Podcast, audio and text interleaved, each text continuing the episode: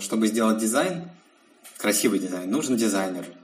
Чтобы был дизайнер, нужно ему зарплату платить, ну или какие-то компенсации, вознаграждения. Чтобы это делать, нужно, чтобы продукт приносил пользу, и люди тебе за это платили.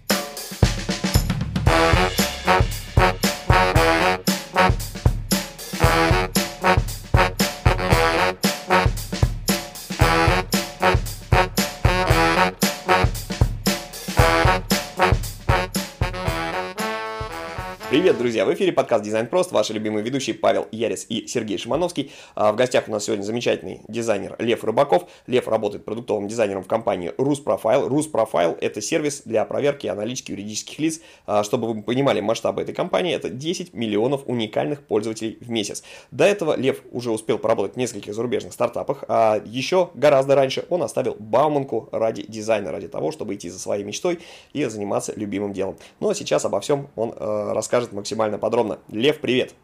Привет, ребят, привет, Паш, привет, Сергей, привет, слушатели.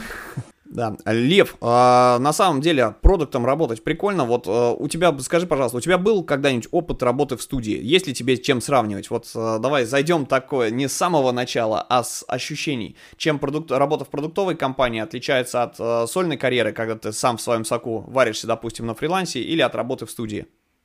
Да, есть э, не совсем студия, это была э, заказная работа, разработка, которая специализируется на разных ERP-системах, в общем, на автоматизации для бизнеса, не какие-то лендинги и даже не интернет-магазины, а что-то весьма специфическое, вроде э, многоплатформенных всяких систем, например, для логистики, где одновременно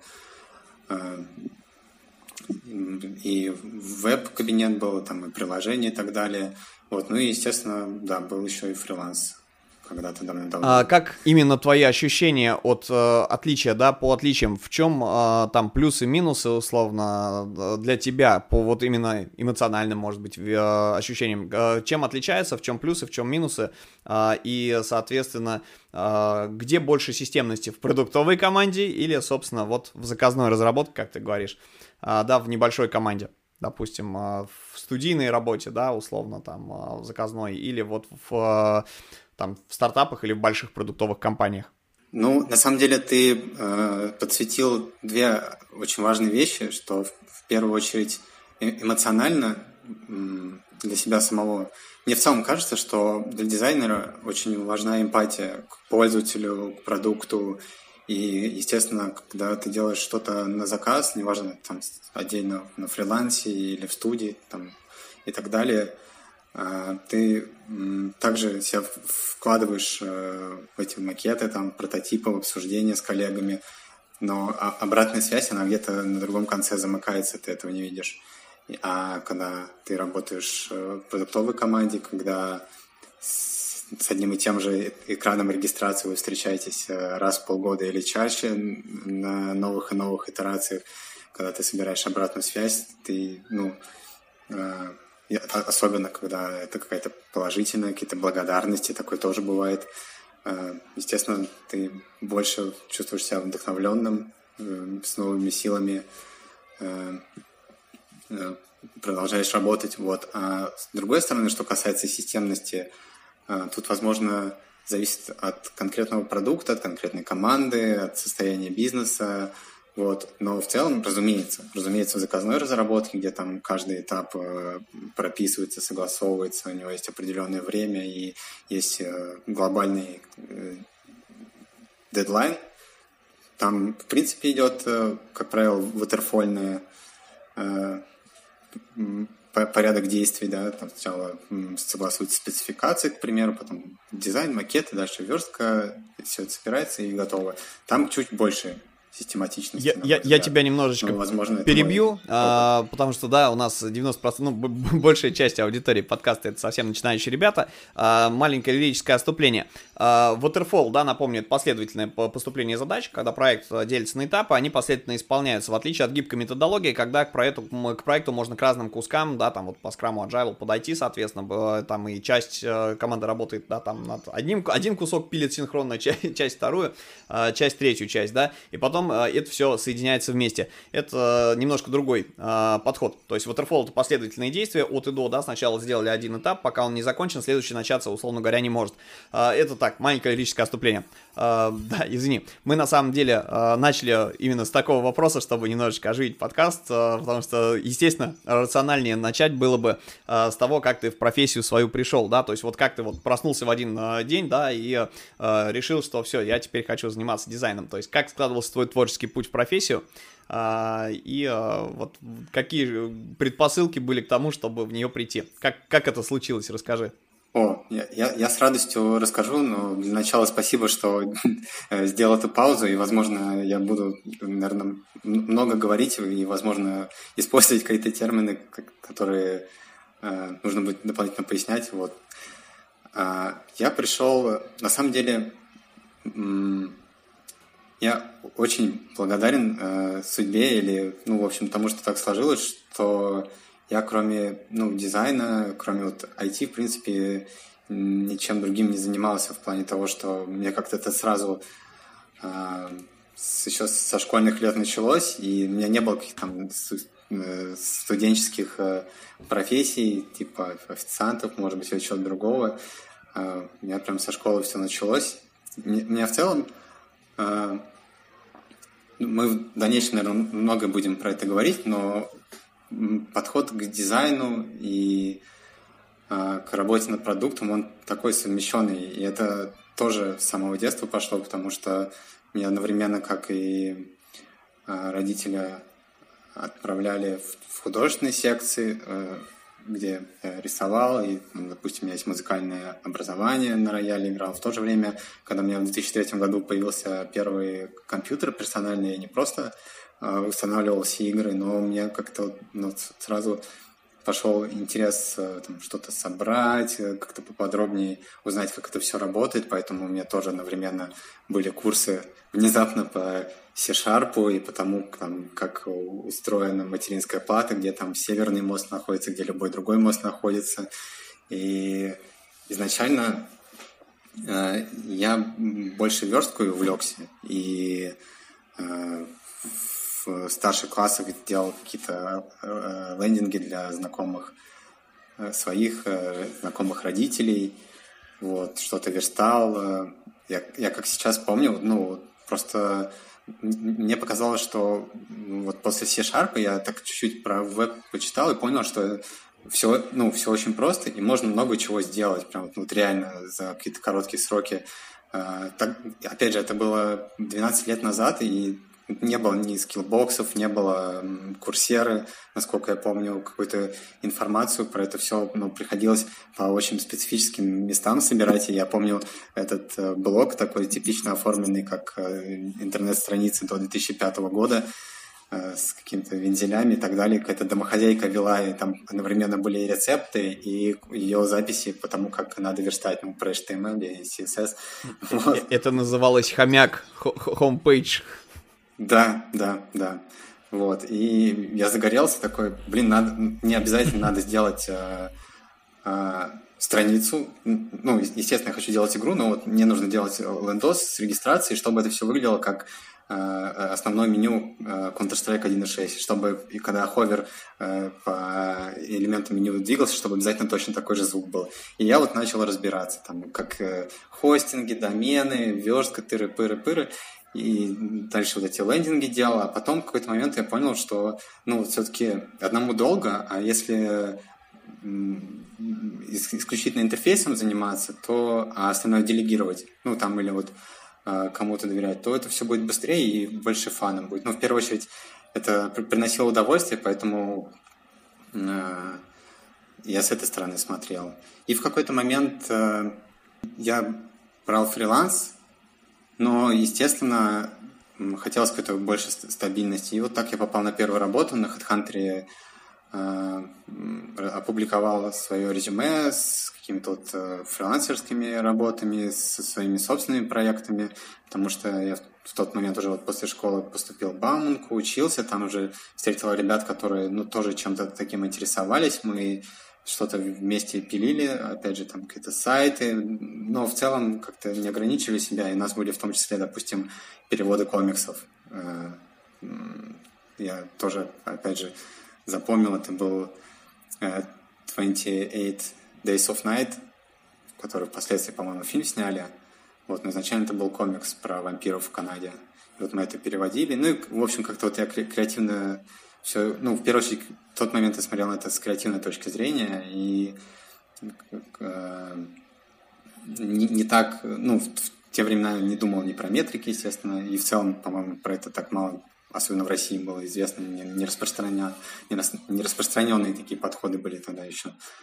То есть, смотри, получается, ты в, в МГТУ имени Баумана попал в некую креативную тусовку, и, соответственно, уже э, на тот момент, да, так как информацию было брать особо-то некуда, не, откуда, э, да, то ты, э, получается, просто участвовал в коллаборациях э, с ребятами в каких-то, да, какие-то творческие движники у вас э, постоянно были.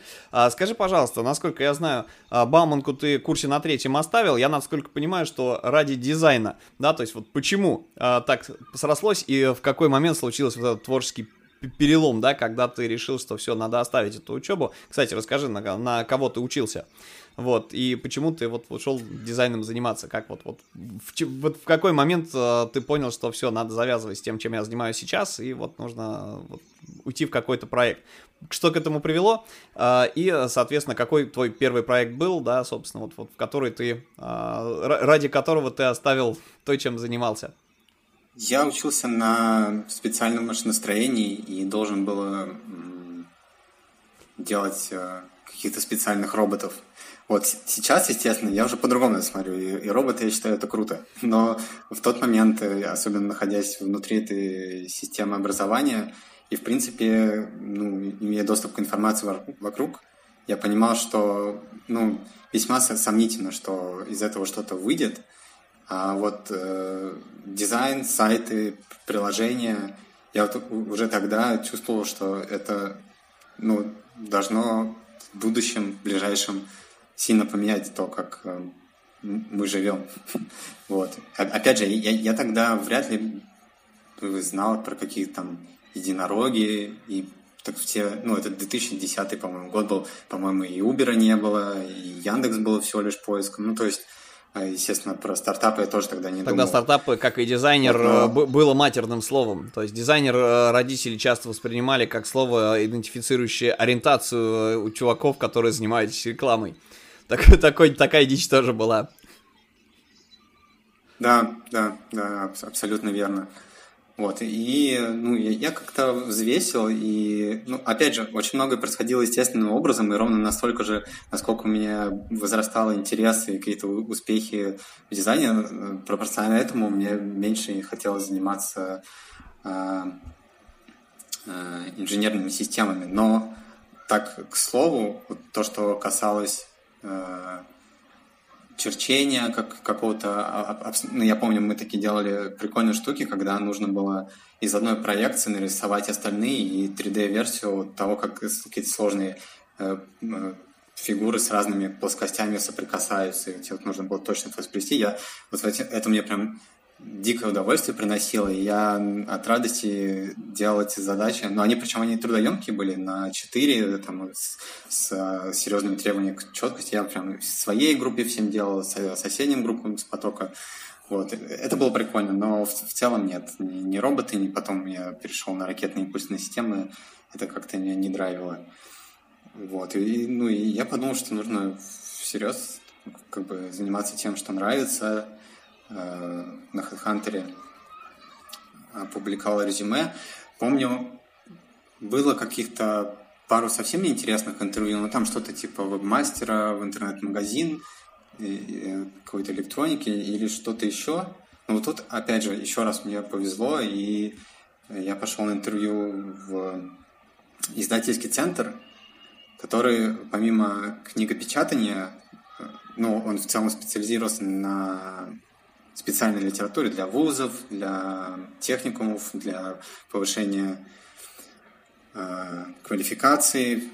Э, он еще занимался электронным образованием. Тогда это еще были простейшие на флеш-технологии э, какие-то тестовые модули, вот, а я приходил в проект, где ну, собиралась э, что-то такое уже более современное, более интересное, мощное, и показав свои вот эти фрилансерские наработки, э, меня взяли. Опять же, э, кроме, получается, меня и моего начальника, который меня собеседовал, в целом, ну, естественно, тогда, опять же, никто не говорил про продуктовую разработку, но вот как сейчас это можно было оценить, продуктовая команда на этом заканчивалась. Остальные были дизайнеры-иллюстраторы, которые из учебников вектор переносили изображения разные, и все, пожалуй. Вот такой у нас тут как бы э, небольшой коллектив именно дизайнерский был, и э, в целом дальше мне так тоже, опять же, складывалось, что я попадал в небольшие коллективы, и за счет этого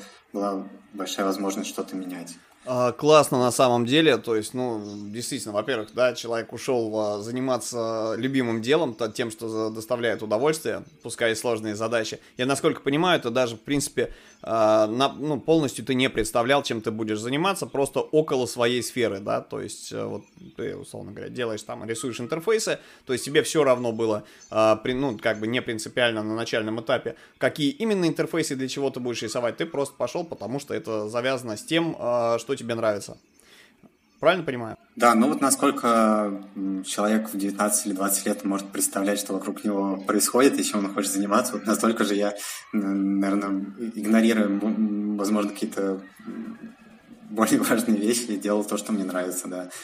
Скажи, пожалуйста, а вот э, впервые твой международный опыт, да, как-то ты же по международке тоже работал. А, два вопроса тебе синхронных, да, соответственно. Смотри, а, почему ты решил работать со стартапами, да, то есть как вообще ты попал в свой первый стартап зарубежный, да, то есть понятно, да, вот э, как это получилось. И почему ты именно стартапы выбрал, а не уже состоявшийся продукт, почему ты шел туда? Ну, это вот, да, продолжение как раз того, о чем я говорил. Мне нравятся э, какие-то небольшие команды, свежие продукты, ну, не обязательно трендовые, может быть, что-то из совсем специфической области, то, про что я вообще ничего не знал. Но в стартапах мне привлекает мобильность, легкость, э, простота коммуникаций. Опять же, у меня были интервью более крупные компании, где там мне предлагалось стать частью команды, которая занимается футером, исключительно футером на странице э, со списком транзакций. Я, я утрирую, но, грубо говоря, мне важно иметь э, э, кратчайшее расстояние до продукта, то есть чтобы я мог напрямую на него воздействовать. То есть если э, э, эта команда и помимо нее еще 8 других команд все это делают, естественно, какая-то моя, моя доля того, что я, чем я помогаю, мне, мне, мне важно чувствовать вот эффект от своей помощи. Э, в больших компаниях я общался, когда собеседовался, я, я, мне показалось, что будет сложно эту обратную связь получить, какую-то такую ощутимую. А со стартапами, опять же, началось с российских, вот, а в зарубежный тоже не совсем я специально попал, просто общаясь и э, на интервью, присматривая доступные варианты на HeadHunter, на других сервисах, э, попадались компании, э, люди, там, кто меня собеседовал, мы как-то нравились друг другу, вот, и э, Э, только потом я понимал, что, блин, а это же как бы совершенно другая аудитория, другие страны, там, мне вот наконец-то английский пригодится и так далее.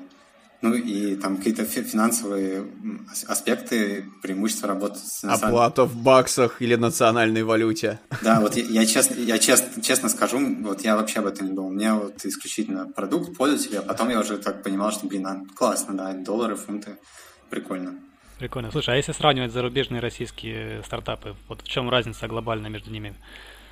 Насколько разный уровень по корпоративной культуре Сергей, дополню немножечко, чтобы слушатели были в курсе. А, значит, э, Лев э, работал в разных странах с разными стартапами, да, там был э, британский свиткоин, ребята, которые, ну, условно говоря, финтех а, индустрия, да, а, шведский топ-контент, это ребята, которые занимаются там ну, платформой по переводу текстов, адаптации их, да, то есть на разные языки. А сейчас Лев занимается, ну, собственно, он продуктовый дизайнер в Руспрофиле, да, Руспрофайл компании, которая проверяет юридически юридические лица, да, соответственно, ну, то есть, если вы хотите найти себе какого-то подрядчика, там можно вбить э, определенные атрибуты, собственно, почитать, э, да, провести некую аналитику э, компании. Вот, то есть, э, Лев, вот, вот, вот, вот, вот теперь есть чем сравнивать, да, вот, вот это к вопросу Сергея в чем разница, да, вот про культуру, корпоративную этику и вообще про отношения там между людьми и отношения к людям э, за рубежом и у нас, есть ли какая-то разница? Ну, я могу только весьма субъективно об этом рассуждать, потому что из 7,5 миллиардов э, людей, населяющих нашу планету, я, получается, общался там с одной, с двумя сотнями, вот, э, и каких-то, ну, прям значительных отличий не, сложно назвать. Но в целом, просто, опять же, как бы, если говорить про мое отношение к работе над продуктом, я выступаю за то, что ну, мне, я сам так работаю, и мне кажется, бизнес э, был бы счастлив, все, наверное, все так работали. Я себя вот ощущаю как часть корабля, часть команды. И, разумеется, э, я считаю важным, чтобы все, все, все члены команды, там, бэкэндеры, дизайнеры, sales, support, чтобы все друг с другом э, коммуницировали, не, не обязательно исключительно на рабочие темы. То есть, чем лучше у вас, в принципе, настроен контакт, тем вы быстрее решаете рабочие вопросы. Но чтобы этот контакт возник, возможно, стоит обменяться каким-то, ну, не то что личными, но просто жизненными темами, что-то обсудить там про спорт или так далее. И вот, допустим, в зарубежных командах, э, что меня потрясло, это, например, э, ну вот именно бэкграунд у людей, потому что там, допустим, одна э, женщина-бухгалтер из Финляндии, она пять лет по контракту, по своему собственному желанию служила в армии США, а потом, ну, просто вот ей нравилось. А потом вернулась и попала в, в продукт, где мы встретились. Или другой парень из sales команды, он э, родился в Австралии, учился в Сингапуре, где-то там еще бывал, и вот тоже здесь оказался. И в целом, ну, чуть-чуть, возможно, какой-то, ну, более open, open-minded. И вот я, я сейчас пытаюсь сходу на русский это перевести. Но в целом эти термины так и называются diversity, accessibility, э, в плане формирования команды. Ну, разумеется, западные, они более в этом плане продвинуты, то есть набирают... Э, помню, у нас была девочка, к примеру, ну, я, лично я в российских компаниях такими сталкивался. Там у нас была э, девушка на коляске, например, хотя ну, напрямую это, естественно, никак не влияло на, на рабочие процессы, да, на какой-то результат, но именно то, что такое, как бы, все принятия меньше за уделение внимания каким-то мелочам рабочим. Возможно, это вот чуть-чуть про западные команды, чему нашим отечественным стоит поучиться. Хотя, опять же, это напрямую на бизнес-результат не влияет, и может быть, это мне как эмпатичному дизайнеру это все так вот казалось важным. Ну и, и в целом, допустим, э, я вспомнил интересный был момент, а, какие-то, опять же, это, наверное, про расслабленность, про комфорт, нахождения в команде, там какие-то, допустим, ideation сессии, когда все в пятницу вечером под пивко созванивались и обменивались идеями, а как вот было бы прикольно в нашем продукте делать VR Stories, э, и чтобы это через 5G интернет распространялось или что-то еще более сумасшедшее когда этому действительно уделяется время, когда э, в этом участвуют и основатели, и фаундеры, да, в том числе, э, это, это, ну, это располагает, создает какую-то такую э, приятную атмосферу.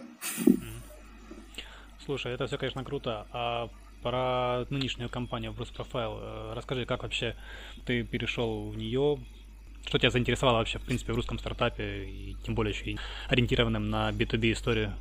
Да, действительно, ну, ты говоришь, что вот э, западные компании, действительно, там э, более высокий уровень корпоративной культуры, видимо, да, и там, как ты говоришь, open mind, да, то есть э, люди более широко смотрят на мир.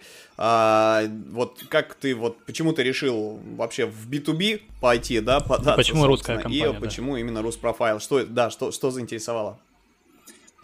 Ну, то же самое, что и со мной происходило на других интервью. Э, по большому счету, меня любой продукт интересует, потому что это ну, возможность помочь людям, будь это там Sweetcoins, Health and Fitness или топ-контент, кстати, который тоже был B2B, ну, неважно там с переводами, что Роспрофайл, мне, мне все интересно, но проходя интервью, и рассказываю примерно одни и те же вещи, одинаково харизматично как-то и э, примерно одинаково интересно э, разным людям, где-то возникает искра, где-то не возникает. И вот также общаясь с, с Руспрофайл, э, с Ильей и Димой,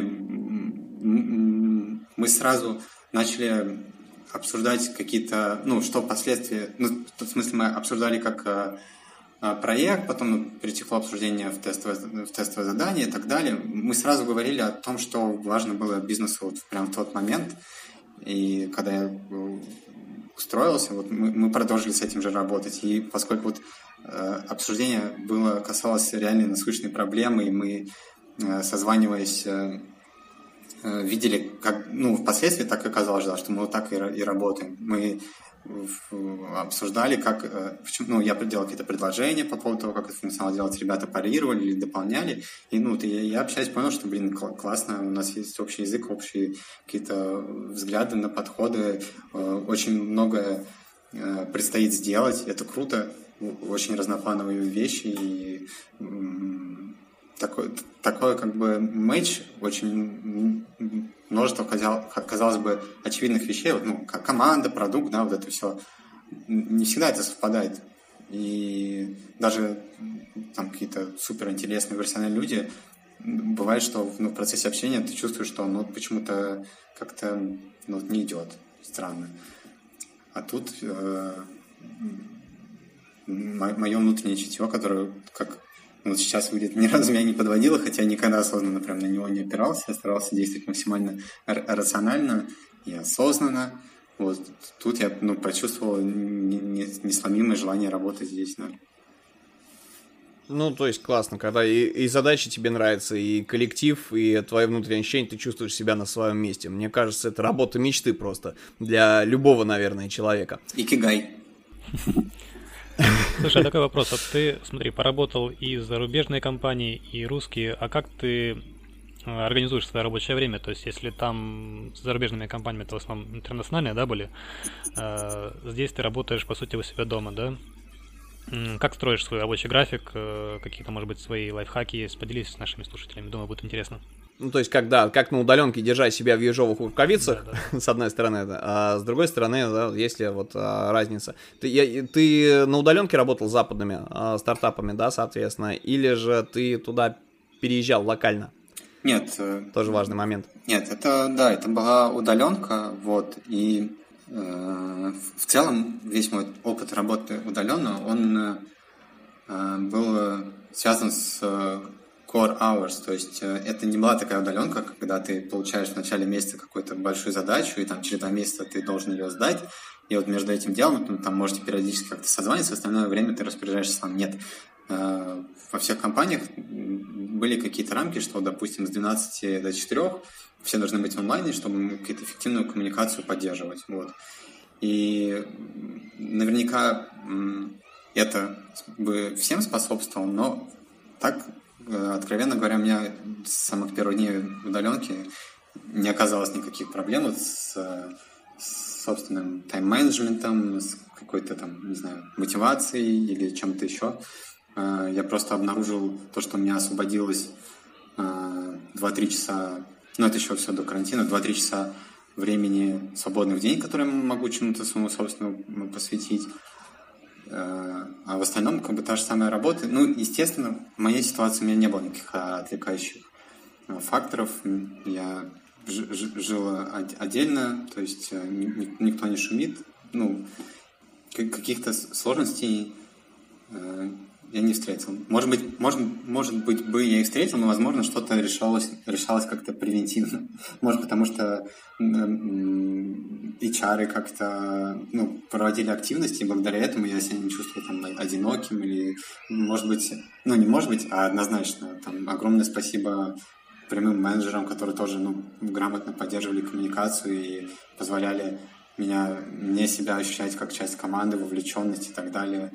Вот, поэтому какими-то лайфха- лайфхаками я поделиться не могу особенно. Но кроме того, что, возможно, вот сон, сон важен. То есть, э, если у слушателей э, тоже есть core hours или, в принципе, ну, какие-то другие активности в жизни, в принципе, лучше, конечно, свое время планировать и допоздна в интернете не сидеть, а то глаза будут болеть. Мне кажется, это хороший ценный совет. Лев, вопрос про э, творчество в кавычках, да? Ты же пришел э, в дизайн, собственно, потому что тебе нравилось рисовать интерфейсы, какие-то красивые штуки, да? Но, насколько я понимаю, там игровой дизайн э, в том числе становился для этого некой основой зачастую. И вот как ты считаешь, ты же сейчас э, про дизайн, основанный на данных, собственно, и про цели, задачи пользователя.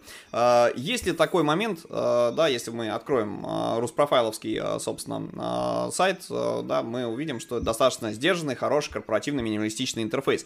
Э, минимализм, напомню, да, победил, потому что отсеиваются, отсекаются все лишние оформительские декоративные элементы, да, и остается только функциональная часть, которая она эстетичная и практичная, и вроде как э, приятно этим пользоваться, но э, живет ли в тебе, как человеке, который начинал, когда дизайном называлось, да, не столько подкапотное м, проектирование условно, сколько визуальное оформление, вот бывает ли такое, что э, сидишь и думаешь, блин, ну вот бы сейчас какой-нибудь промик жахнуть, да, или какой-нибудь э, промо-блок на сайт вставить, чтобы с анимашками, с красотой, с вензелями, чтобы все красиво э, заколосилось, короче. Вот, бывает ли такое, и э, справляешься ли ты с этим делом, или все-таки ты э, перешел, э, да, собственно, вот все, пол, полностью перешел э, на сторону рационализма и э, стараешься дизайн делать таким, чтобы он закрывал задачу пользователя, был эстетичным, но при этом без украшательств. То есть, как, насколько ты считаешь актуальным э, вообще какие-то украшалки, э, да, анимашки и прочие вещи на корпоративных сайтах? Однозначно во мне эта креативность осталась, и опять же, я очень благодарен тому, что Вернее, почему я, э, как я говорил, выбираю стартап, потому что всегда есть э, возможность заниматься дизайном ну, как, с какой-то другой стороны. И вот также у нас в Роспрофайле, помимо исследований, э, помимо тестирования, интервью, также мы периодически тестируем какие-то новые предложения, лендинги, что-то еще. И ну, такая вот да, возможность отдушно возникает, когда мы тестируем какое-то особое предложение, которое ну, вот можно какие-то отбросить существующие гайдлайны, гайдлайны и вот что-то сделать такое, прям вот такое, как ты хочешь. И когда такая есть возможность, вот я с, радостью этим пользуюсь. Когда э, бывает с интерфейсом что-то такое, я пытаюсь делать, пользователи пишут, э, хватит заниматься гламуризацией. Но это я так, просто прикольная история вспомнилась. Вот. А, а в целом для начинающих специалистов, мне кажется, наоборот, это важно ну вот гореть дизайном. В принципе, не вижу смысла джуниору, там, может быть, или какому-то начинающему медлу всерьез а, а, заботиться о рационализме. Важно, наверное, как-то вот себя реализовать, и потом уже в процессе с опытом ты начинаешь видеть э, то, что вокруг себя происходит тебя и продукт в том числе шире, и как-то больше свои собственные цели и ценности э, ближе их с ценностями бизнеса ощущать. И, и сейчас, вот лично я, когда работаю над продуктом, я уже, ну, взвешиваю, допустим, классно, да, сделать анимацию. Мне вот ее нарисовать сейчас время, тайминги подогнать время, потом еще э, нужно сверстать ее, тоже сверить, протестировать это все. Это уйдет время. Какой, сколько мы на этом заработаем? Вопрос. вот. А, на, на, на лендинге, да, может быть, там можно что-то такое прикольное сделать. Но если вот то, чем ты, ты сейчас занимаешься, это что-то про функциональность, тут важно тоже, наверное, ключевой навык, помимо вот э, трансцендентности к продукту, к фаундерам, к бизнесу, к команде, также э, э, важно понимать, что и для чего ты делаешь. То есть э, уникальность того вот, э, той ситуации, в которой ты находишься, что с тобой уникальная команда, вы делаете уникальные вещи, у вас уникальные пользователи. Э, там многие пиратят фичи и прям так в, в абсолютно копипастом это все у себя э, стараются как-то, чтобы прижилось. не, для меня лично сомнительная эффективность такого подхода. Но когда ты э, вот себе задаешь вопрос, вот я сейчас работаю, вот для тех людей, которые пользуются нашим продуктом, вот им э, эта анимация, она э, действительно важна будет, э, что она им даст. Если ты говоришь, э, ну, говоришь, что да, мне кажется, однозначно на это повлияет. Ну, опять же, если это какой-нибудь, к примеру, success screen, да, вы, вы там выиграли или вы там что-то завершили, там можно что-нибудь, э, как правило, зелененькое, анимированное сделать, и, наверное, это усилит ощущение пользователя там завершения чего-то. Возможно, это имеет смысл. Но касаемо остального, нужно каждый раз проверять, действительно ли это нужно. И даже в целом, когда ты, к примеру, приходишь в продукт какой-то, и тебе нужно сделать экран регистрации или э, переделать его, или улучшить, мне кажется, важно каждый раз, даже в таких тривиальных вещах, себе проговаривать, задавать одни и те же вопросы. Зачем? Почему? Действительно ли это нужно? И, действительно, или это нужно делать сейчас? Вот это тоже важный момент приоритизации, потому что, очевидно, есть очень много а, практически, ну, объективно важных вещей, которые так или иначе в любом случае дадут пользу продукту. Но важно понять, что нужно делать именно сейчас. Потому что если делать что-то полезное, но не столь важное, и уделять этому время, то, возможно, что-то, что даст вам хоккей-стик, это для слушателей, когда какая-то ключевая метрика, она не просто плавненько растет, а как, а как клюшка взлетает вверх. Э, ну, большинство бизнесов хотят это видеть. Вот. И вот если на это целиться, то какие-то такие вещи, которые не, не обязательно к, ним, к этому клюшке приведут, к этой клюшке, возможно, их лучше отложить или э, обсудить с менеджерами продукта, с бизнесом, э, может быть, они скажут, надо это делать или нет. В целом, конечно, да, минимали, минимализм круто, удобно. Но, э, да, я просто хотел сказать, что даже фокус исключительно на функциональности, он может быть в итоге реализован по-разному. И как раз вот если вспомнить какой-нибудь Amazon или Booking или еще что-то подобное, вот, ну, попробуйте там найти какой-нибудь украшательства, их там нет. Но, тем не менее, весь экран забит кнопками, какой-то информацией и так далее, э, что однозначно как бы относится к функционалам и чему-то важному. Но вот э, выглядит это иногда грузно, сложно. Поэтому тут, тут тоже нужно понимать. То есть всегда ищем баланс. Я на самом деле попробую, спасибо большое за ответ, я попробую тебя немножечко дополнить и подытожить сказанное, так чуть может быть более емко. А, ты классно об этом рассказал. То есть получается такая история, что а, если у нас интерфейс выглядит не круто, да, а, без фичей, и пускай он даже будет криво оформлен и некрасиво, допустим, да, не эстетично и не трендово, но при этом он решает задачи пользователя, то это более жизнеспособная история, чем вы, ну, как вот часто, часто люди начинают, да, начинающие, это все визуально женщина, да, пытаются сделать, условно говоря, нашли какую-нибудь клевую картинку или сочетание цветов или иллюстрацию, пытаются на это накрутить дизайн.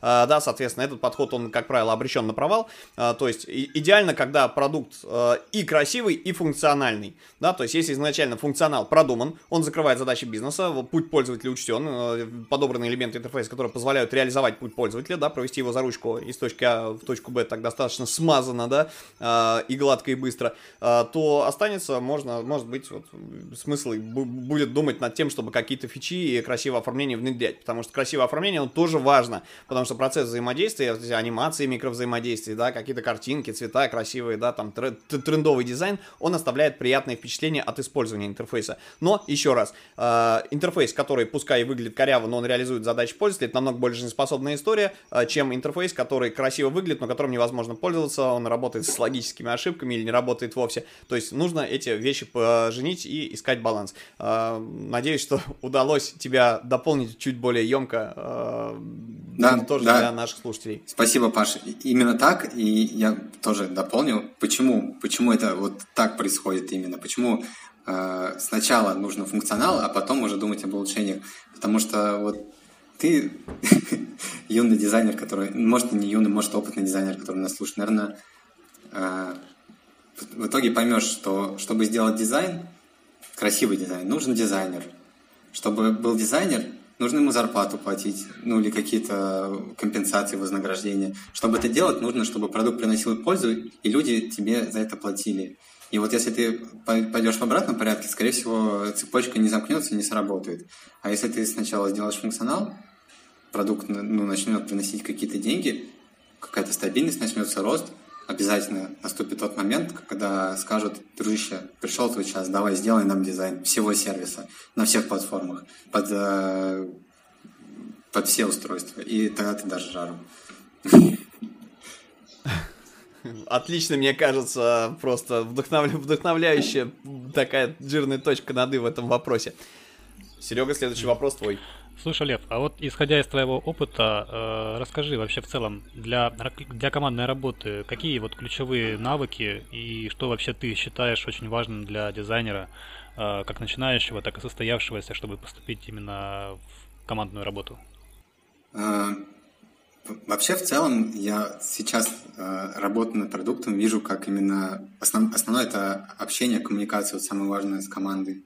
Потому что и да, даже если вот не брать э, те ситуации, которые так или иначе все равно возникают, когда что-то очевидное оказалось для кого-то неочевидным, или ну, просто какие-то мискоммуникации, в целом даже просто общение, мне кажется, очень на многое влияет. И, соответственно, тут, э, как дизайнеру, как специалисту, как просто э, человеку, ну, как я уже говорил, нужно свою, своей эмпатии давать вот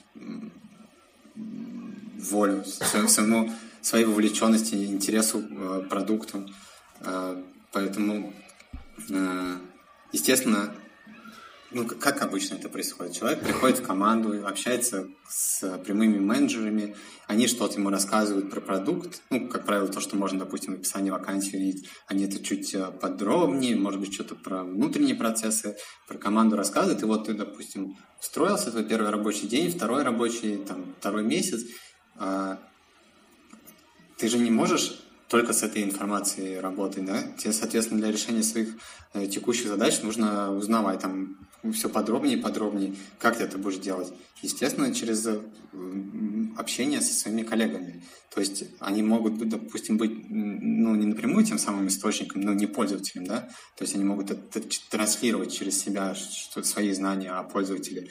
Но так или иначе, тебе, э, нужно потихоньку, по крупице собирать свое представление о том, что в реальности происходит. Потому что, ну, все мы люди, и даже ту информацию, которую ты получил от фаундеров, там, с кем то общался, кто тебе рассказал продукт, это все равно интерпретация. И, возможно, какие-то более глубокие, более важные вещи, они еще не раскрыты, и тебе предстоит это самому узнать о пользователе.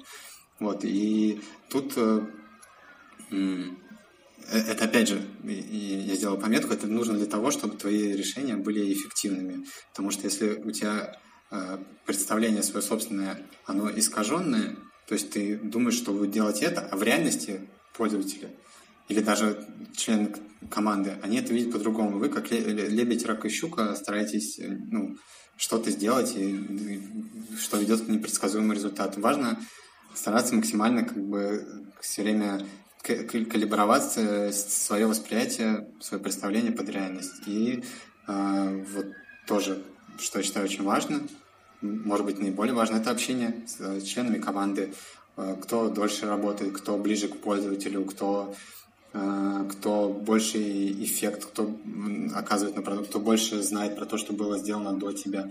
Потихоньку общаясь, э, я, я могу дальше, если будут какие-то уточняющие вопросы, рассказать про ну, каждого там конкретного специалиста, что из него можно вытянуть. Но вот из, спойлер, из любого члена команды можно получить просто кладезь супер важной информации, и которая может в корне все поменять. Вот. И без, без общения, если ты э, сидишь в своей коморке и на входе получаешь требования брифинга и на выходе даже макеты ни с кем не контактируешь, э, сложно сказать, к чему это приведет. Может случиться так, что э, это выстрелит, но есть сомнения по этому поводу. Часть корабля, часть команды. Это классно. Часть команды, часть корабля. Такой чувак в ракушках, короче. И все в одну сторону топят. Не, на самом деле это клево. И э, действительно, друзья, это очень важно. Коммуникация в команде. Нужно вылазить из своей ракушки и выключать своего внутреннего интроверта. Точнее, давай так, не интроверта, а социофоба. Даже, наверное, так можно сказать, да. То есть люди, которые боятся к другим людям подходить, задавать вопросы, общаться с коллегами, э, воспринимать информацию, выдавать ее, э, боясь, допустим, какой-нибудь критики или показаться неуместным.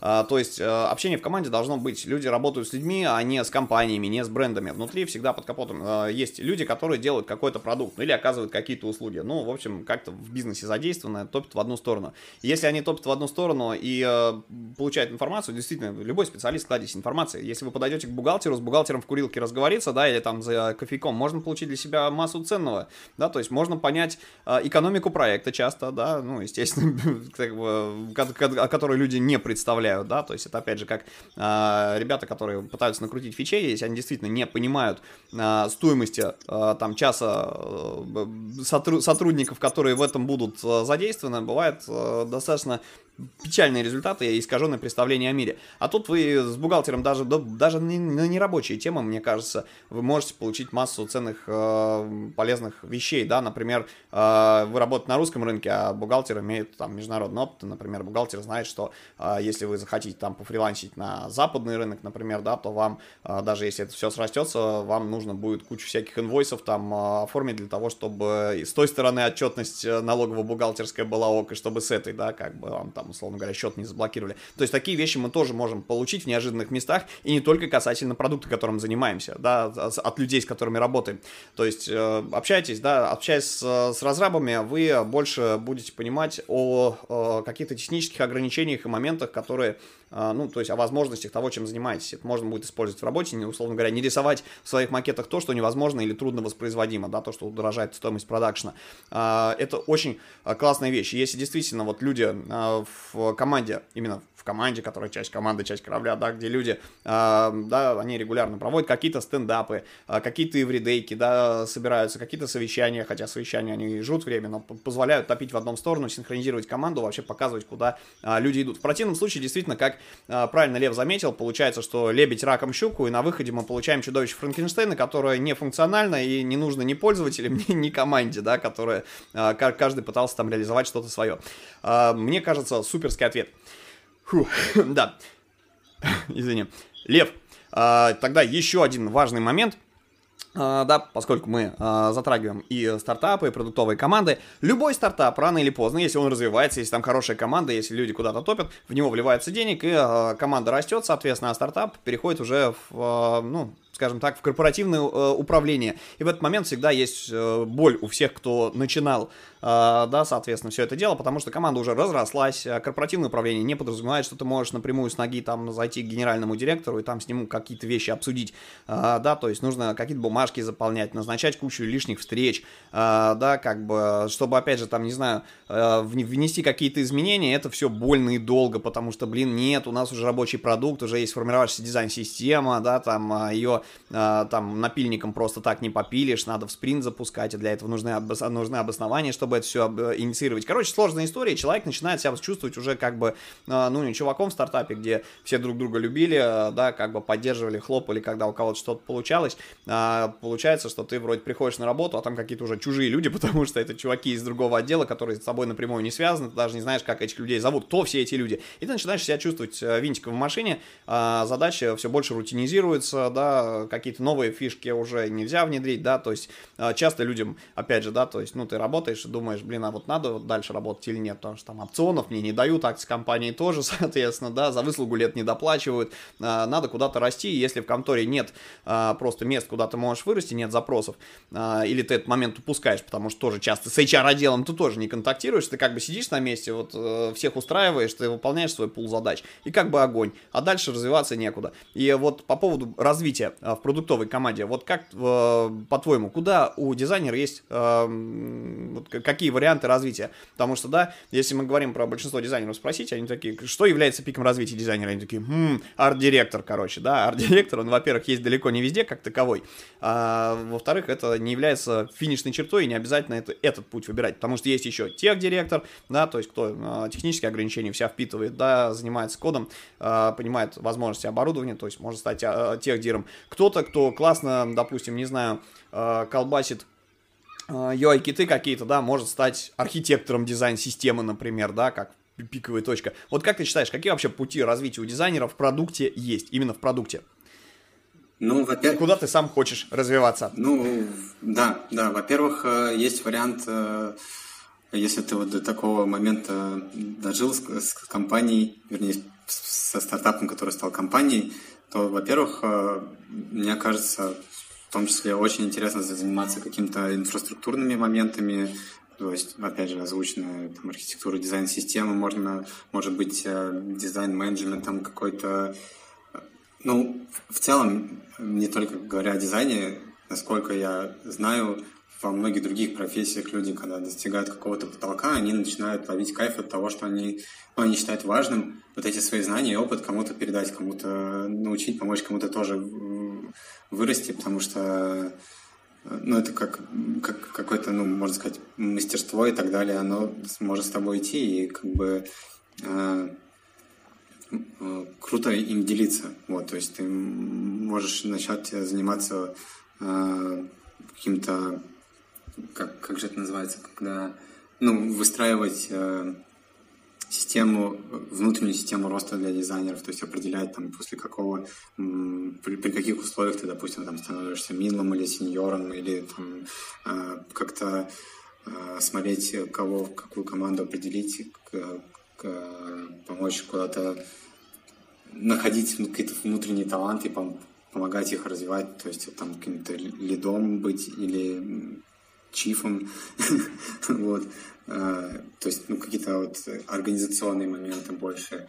Или, э, что наверняка тоже есть, говоря о компаниях, если действительно ну, насколько вот я понимаю бизнес, когда модель устоялась, когда деньги пошли, чтобы расти дальше, нужно заново что-то искать новое. И наверняка появится, ну, либо ты можешь сам предложить, либо как-то общаясь с членами команды, может быть, э, не сразу, там, не, не через одну беседу, а как-то, ну, общаясь с бизнесом или через кого-то с бизнесом, э, предложить там какие-то новые проекты делать. Может быть, не то, что новый продукт, может, какой-то внутренний, как э, поможет таких примеров, как, я не помню, Trello, может быть, Dropbox. Ну, часто команды делают какой-то инструмент для себя, и он превращается в какой-то продукт, который продолжает развиваться внутри, или, может быть, там в какой-то момент уходит как отдельный бизнес тех людей, которые его начали внутри компании делать, ну, там, с определенными вот этими нюансами, связанными с юридическими моментами. Вот, то есть, э, наверное, всегда это ведет э, рост дизайнерский к тому, что ты как-то более э, на абстрактные уровни э, переходишь и с большим каким-то стратегическим уклоном э, напрямую. Вот. Но мне кажется, вот когда дойдет дело до того, что какие-то стратегические решения принимать, это, возможно, станет еще каким-то вот вторым там, или третьим каким-то вот дыханием, пере, пере, переломным моментом в карьере, когда ты еще раз, еще шире увидишь, что происходит, когда ты действительно столкнешься с этой ответственностью, когда э, вот, ты какие-то на пять лет вперед определяешь, как дизайн внутри компании будет развиваться. Ты еще заново все эти книжки перечитаешь, перечитаешь еще заново все подкасты э, переслушаешь, еще заново прошерстишь интернет, что-то в себе откроешь и вот приступишь к составлению стратегии. Мне кажется, это дико сложно, и из-за этого дико круто. И дико интересно должно быть. А вот, кстати, насчет книжек, подкастов и всяких э, полезных штук. Что порекомендуешь для начинающих дизайнеров, например? Лично мой подход строится на том, что впитывать те знания, которые можно применить вот прямо сейчас. Потому что учитываться кейсами и так далее, расширять кругозор, это классно, это может быть это, это однозначно полезно, и там может быть какой-то ситуации тебя э, выручить, но если оценивать, на мой взгляд, э, вот именно с точки зрения эффективности, то, что ты тратишь время на свое обучение, то эффективнее э, это брать вот какую-то реальную э, ситуацию, которая тут прямо сейчас тебя напрямую касается, или рабочую, или, например, ты вот только ищешь работу, тебе надо сделать э, портфолио, например, э, CV оформить и так далее. Вот у тебя есть какая-то реальная проблема, ты ее решаешь. Причем решаешь э, согласно циклу design thinking, то есть ты изучаешь ну, ты выращиваешь себе вот этот э, такой мета-подход, то есть ты изучаешь проблему, причины проблемы, э, какие есть требования к ее решению, собираешь все возможные эти решения, оцениваешь их, тестируешь и дальше дорабатываешь. Вот э, чтобы собрать какую-то информацию, провести research, э, отталкиваясь от той темы, которая тебя в данный момент интересует, опять же, что для меня лучше работает, обычно это обращение к каким-то фундаментальным источником. То есть ты, ну, помимо того, что, естественно, ты, допустим, опять же делаешь э, э, форму регистрации, ты гуглишь э, э, э, registration form inspiration или best registration forms 2021, и там тебе вылезает всякое неплохо в этот момент обратиться к чему-то такому глобальному, каким-то таким базовым трудам. Например, э, то, что для меня, опять же, лучше всего работало, это какие-то... Э, опять же, опять же, тут э, у каждого по-разному настроены органы восприятия. Кому-то удобнее, ну, кому-то эффективнее читать, кому-то слушать, кому-то смотреть. Мне больше всего нравится видео с картинкой, ну, со, со звуком в смысле. Я поэтому люблю либо подкасты, либо курсы опять же, вся информация, она есть в открытом доступе. Если вам кажется, что нужно купить э, платный курс, если вам он нравится, если вы считаете, что это вам нужно, ради бога, но заранее как бы могу сказать, что все равно эта информация есть. Ее ну, при желании можно собрать, а иногда она уже собрана. Вот поэтому я активно в свое время пользовался э, сервисами типа Курсера, OpenEdu, Тут опять же, кто как с английским по-разному. Вот. И опять же, есть отечественные, есть э, западные сервисы, вся информация присутствует и в таком, и в таком виде, как, как удобнее. Вот. И именно из каких-то вот таких глобальных базовых вещей, то есть когда, например, тебя интересует, э, как, к примеру, поднять виральность продукта, вот неплохо бы сначала разобраться, что такое виральность, как она работает. И ты вот на эту тему ищешь себе какой-нибудь э, курс. И, э, или, например, тебе нужно подготовиться к твоему первому интервью или хотя бы э, понять, как эти интервью с пользователями происходят, чтобы сказать своему продуктовому менеджеру, давай это сделаем, да, тебе нужно понимать, как, как это происходит. Мне очень помог курс от по-моему, Томского гуманитарного университета про социологические исследования, потому что, ну, вот эти базовые подходы, что, как делать и так далее, а, а, они, как выяснилось, ну, вот, из то, что из специализированных UX статей, UX research, ну, да, тут те же самые принципы, как задавать открытые вопросы, как э, помочь человеку разговориться, как в целом подготовиться к этим процессам. Вот какие-то базовые курсы, очень помогают. Также отлично помогает знание э, платформенных гайдлайнов. Опять же, вот, э, у Гугла их материал библиотека прекрасно описана, не только там э, скругление кнопок, но и зачем, допустим, э, модальные окна или какие-то там другие глобальные паттерны так или иначе себя ведут, там это все подробно расписано, и прочитав одну, ну, допустим, конкретно эту библиотеку от и до, можно получить очень широкое э, представление и очень глубокое, которое тебе хватит на, на 2-3 года роста. Дальше ты уже сможешь э, какие-то специфические вещи по ходу дела выяснять. Вот это мой, мой как э, говорят, рекомендацион. Самое важное. Слушай, ну здесь начинающим все понятно, а для тех, кто более опытный, уже прожженный дизайном, так сказать, да и сам, в принципе, ты где ищешь информацию, те же самые курсы, то есть как развиваешься в целом?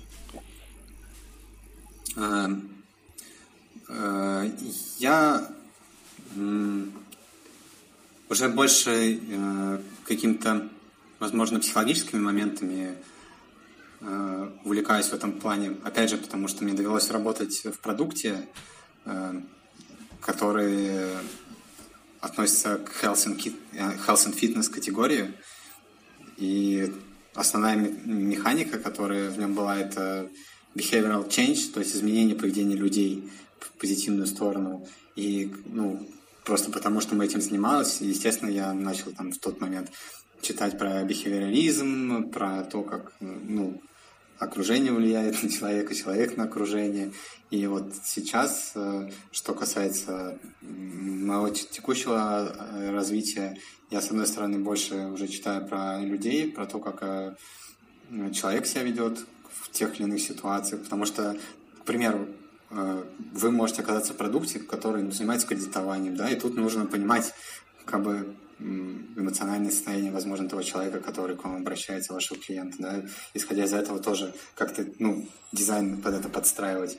И, с другой стороны, в другом направлении я больше стараюсь э, даже не, не просто про продуктовые моменты, то есть, э, опять же, на курсере очень классный курс от э, университета Вирджинии про, про product management, product management про э, hypothesis driven development, про agile, про все остальное еще теперь мне уже интересно более высокие вещи просто про бизнес, про организацию, ну, не юридический момент, а именно э, про бизнес-процессы, как строятся. Это тоже такие вот специфики, специфические вещи, которые кажутся, возможно, далековато от дизайна, но мне почему-то это помогает. Ну, помимо того, что, естественно, в каждой конкретной ситуации я делаю research и, ну, вот, уже более такие приближенные вещи изучаю. Вот. С годами просто, мне кажется, все сложнее и сложнее найти э, какое-то место, возможно, какую-то слепую зону, которая в тебе не до конца развита. Ты не знаешь того, чего ты не знаешь. И, опять же, сейчас куча курсов, может быть, и в вузах уже неплохие программы. Но конкретно мое вот самообразование э, на заре десятых годов, оно было немного стихийным. И поэтому я, во-первых, привык э, ну, сам образованием заниматься, а во-вторых, э, вот эти слепые зоны бывает сложно нащупать, но так или иначе, когда ты с чем-то сталкиваешься, с каким-то новым вопросом, я радуюсь, потому что, блин, вот наконец-то вот здесь вот можно что-то подучить, вот здесь можно что-то подучить и сразу это опробовать.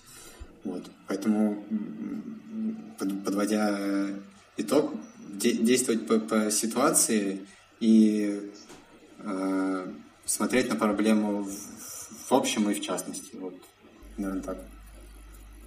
Шикарно. Отлично.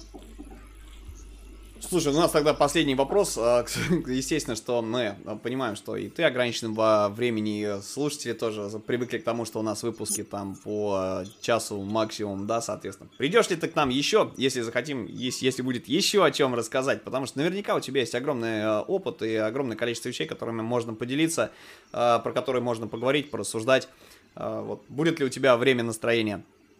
Однозначно, да. Ждать ли нашим слушателям а, анонсов новых выпусков с тобой?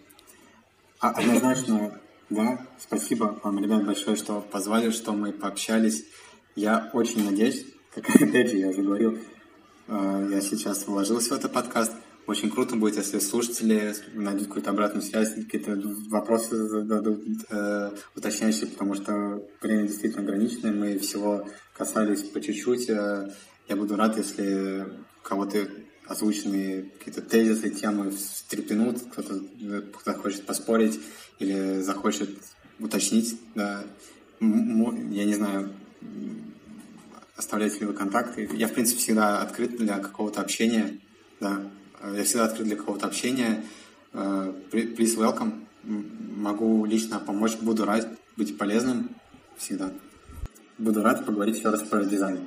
Друзья, я напоминаю, что вопросы для наших гостей вы можете оставлять э, реплаем к публикации выпуска либо в нашем телеграм-чатике, э, либо, соответственно, на платформе Instagram, на другие соцсети. Мы вопросы тоже собираем, но не факт, что мы их там вовремя увидим. Это тоже здорово, мы их потом в кучку собираем, передаем э, нашим спикерам, собственно, и ребята либо отвечают на них в чатике, либо мы даже записываем иногда отдельные выпуски с сессиями ответов на вопросы. Ссылку на Льва мы приложим в описании к этому выпуску. А, да, еще раз, видите пост в Инстаграме, реплаем, ставьте, соответственно, вопрос а, там. А, да, если видите в телеге, также а, к посту, а, соответственно, с а, анонсом выпуска, реплай и пишите прямо.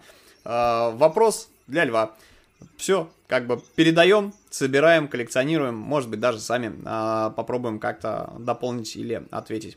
С вами был подкаст «Дизайн прост», ваш любимый ведущий Павел Ярец, Сергей Шимановский, и в гостях, напомню, у нас был Лев Рыбаков, продукт-дизайнер компании «Руспрофайл». Спасибо большое, что э, пришел к нам. Друзья, всем больших творческих успехов. Пока-пока. Счастливо. Счастливо.